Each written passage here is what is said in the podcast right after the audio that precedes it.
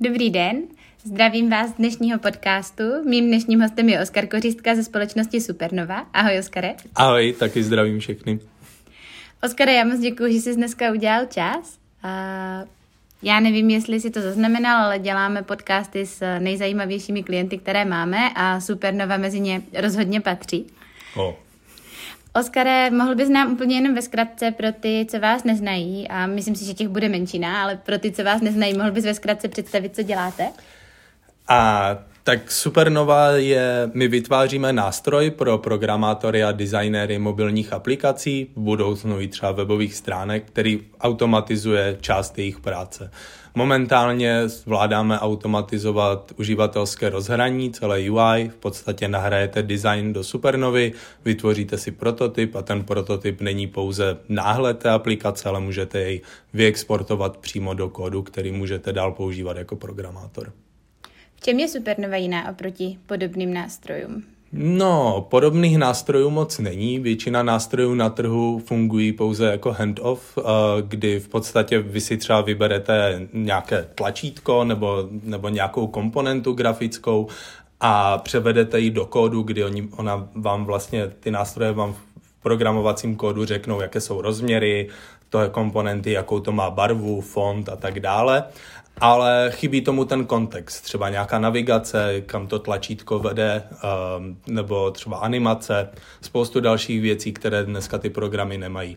A také drtivá většina programů funguje pouze pro um, multiplatformní aplikace, jako teda programovací jazyk, jako je React Native a Flutter, ale Supernova jako jediná na trhu podporuje i nativní aplikace, jako je třeba Android nebo iOS. Hmm. Já vím, že teď pracujete na nové verzi Supernovy. Proč jste se rozhodli Supernovu předělat?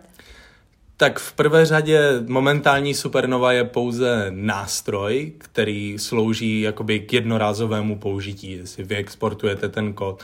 To, co stavíme nyní, je platforma, eh, která bude modulární, na kterou budete moct přidávat eh, další věci.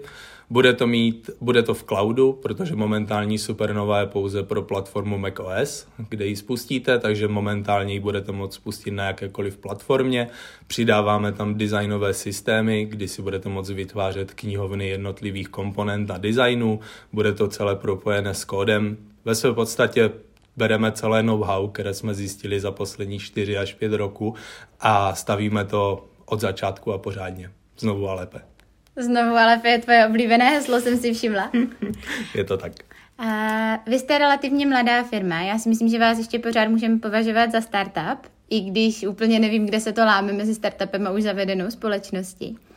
A teď všichni řeší tu momentální pandemii, tu koronavirovou krizi a tak dál. Dotklo se to nějak i vás ve vašem odvětví? Tak my jako firma jsme měli to štěstí, že vlastně loni, eh, když jsme byli na začátku roku v Americe ve startupovém akcelerátoru, tak jsme se, eh, jsme udělali vlastně další investiční kolo a získali jsme nové investory a investice, tudíž momentálně máme kapitál, můžeme být zavření ve, v uvozovkách stealth modu a pracovat v, na 100% na té nové platformě. Takže nás to až tak úplně neovlivnilo tím, že jsme technologický startup, tak pracovat z domu a výdat se jenom v prostřednictvím videokonferencí je pro nás naprosto běžné. Většinu lidí máme různě rozesetých po světě, v Amsterdamu nebo v Rusku, a případně tady po České republice, takže pro nás se v podstatě nic nezměnilo.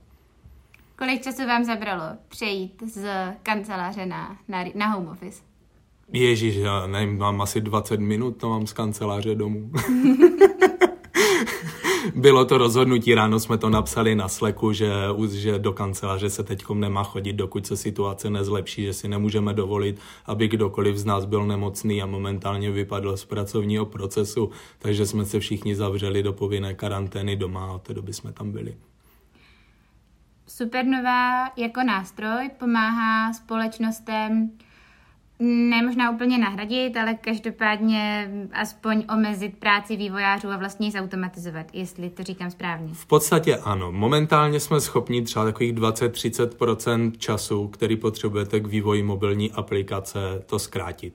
což když si představíte, že z mobilní aplikace stojí třeba 2000, 3000 dolarů na stránku jednu screenu, tak je to strašně velká úspora času a peněz. Ten čas je taky velice náročné, vyvíjí se aplikace, jsou to měsíce i, i rok mm-hmm. třeba.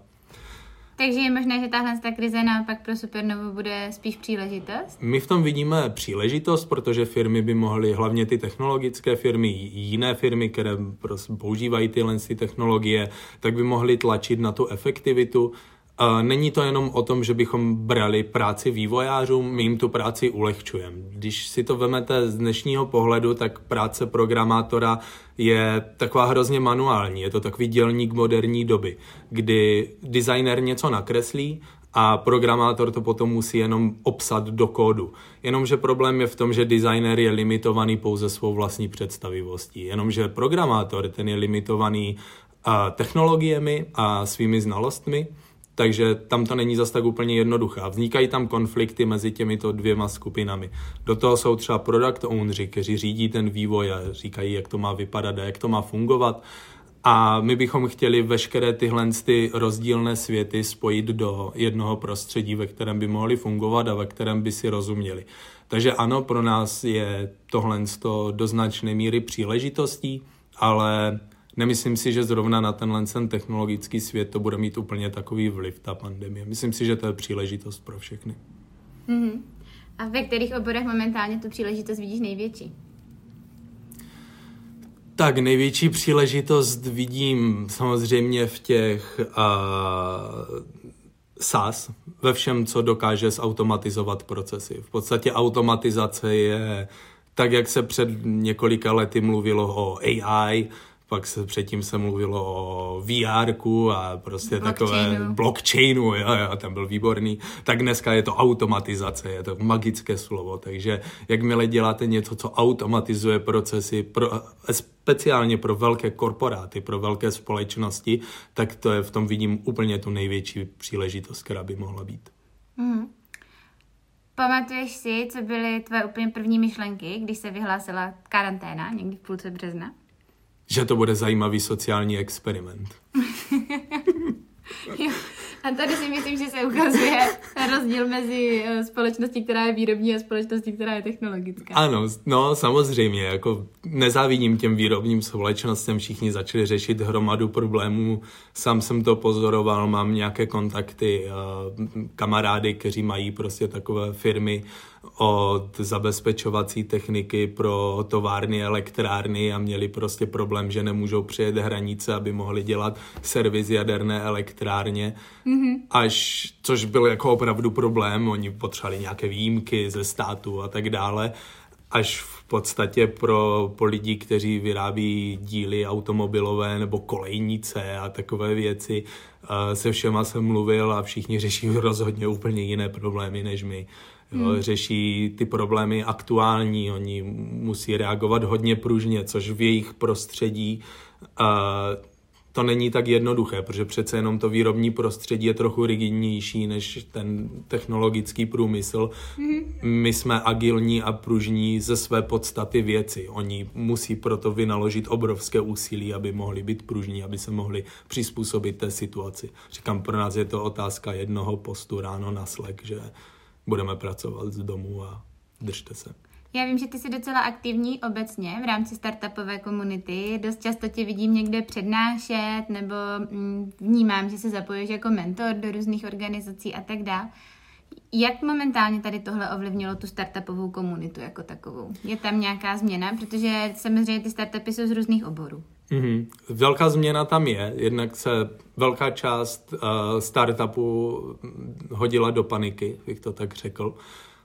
Co mě nejvíc překvapilo, takže investoři okamžitě zafungovali jako takový ten ostrov stability, jo, že hned nabídli pomoc, hned to začali řešit pro ty startupisty, protože co si budeme nalhávat, jako start, definice startupisty je uh, začínající podnikatel prostě, jo. To, to, že si říkáte startupista znamená, že pravděpodobně o tom moc nevíte, o tom, co děláte. A takhle to prostě je. A velice mě přek, mile překvapilo, jak se investoři okamžitě začali snažit pomáhat těm startupům. Nám investoři dva dny po tom, co se vyhlásila karanténa, nám volali, jak jsme na tom, jestli prostě jsme v pořádku, jo, jestli všechno funguje, jestli potřebujeme s něčím pomoct. Tak já jsem prostě byl rád, že no velice mě to prostě překvapilo, že tohle to funguje. Samozřejmě startupu je hromada, ne každý je technologický, jsou startupy, které jsou zaměřené na jídlo, jsou startupy, které jsou zaměřené na výrobu.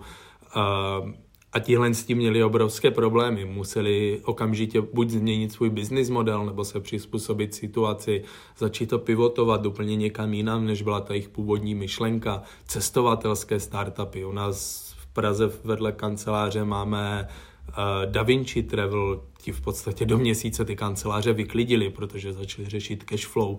Jo, takže spoustu startupů řešili okamžitě problémy, ale ti se dali do paniky a naopak investoři perfektně zafungovali jako ten ostrov stability, začali okamžitě nabízet pomoc, rady a tak dále.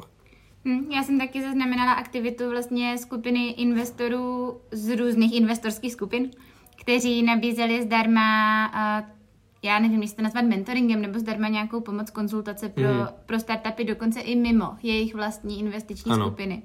To mi přijde strašně, strašně fajn. Já vím, že i Supernova nějak zareagovala na tady toto a poskytla zdarma. Ano, my jsme dali náš program zdarma úplně pro všechny. Máme nějakou zpětnou vazbu z univerzit v Německu, v Kanadě, v Americe, a od někud z, z Ázie o tom, že využívají Supernovu, poskytovali jsme jim nějaký přímý support, když měli s něčím problémy, vytvářejí aplikace na univerzitách, na sledování vlastně nakažených lidí, je to nějakým způsobem spojené s touhle pandemí, ale abych byl upřímný, tak to nějak úplně extra nesledujem, ani se tím nikde nechlubíme, je to takové, přišlo nám to prostě vhodné, že by to tak mělo být, tak jsme to hned udělali. Já si myslím, že vhodné to je a myslím si, že není špatné říct, že i vy jste se zapojili, protože já si myslím, že všichni, kteří pomáhají, tak si zaslouží, aby se o tom, aby se o tom minimálně vědělo.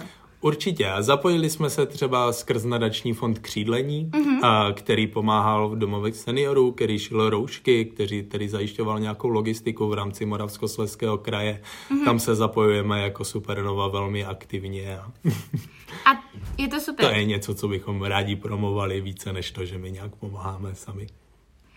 Určitě i nadační fond křídlení, jestli řekneš webovky, kdyby se lidé chtěli zapojit taky a pomoct. Je to jednoduché křídlení.cz, tam je spoustu projektů, na které se můžete podívat. Teď budou se brzo vypisovat nové, takže... Mm-hmm, super. Tak já moc děkuji, já si myslím, že tohle je taková krásná pozitivní nota, se kterou můžeme skončit. Taky moc děkuji. Tak jo, měj se. Taky ahoj.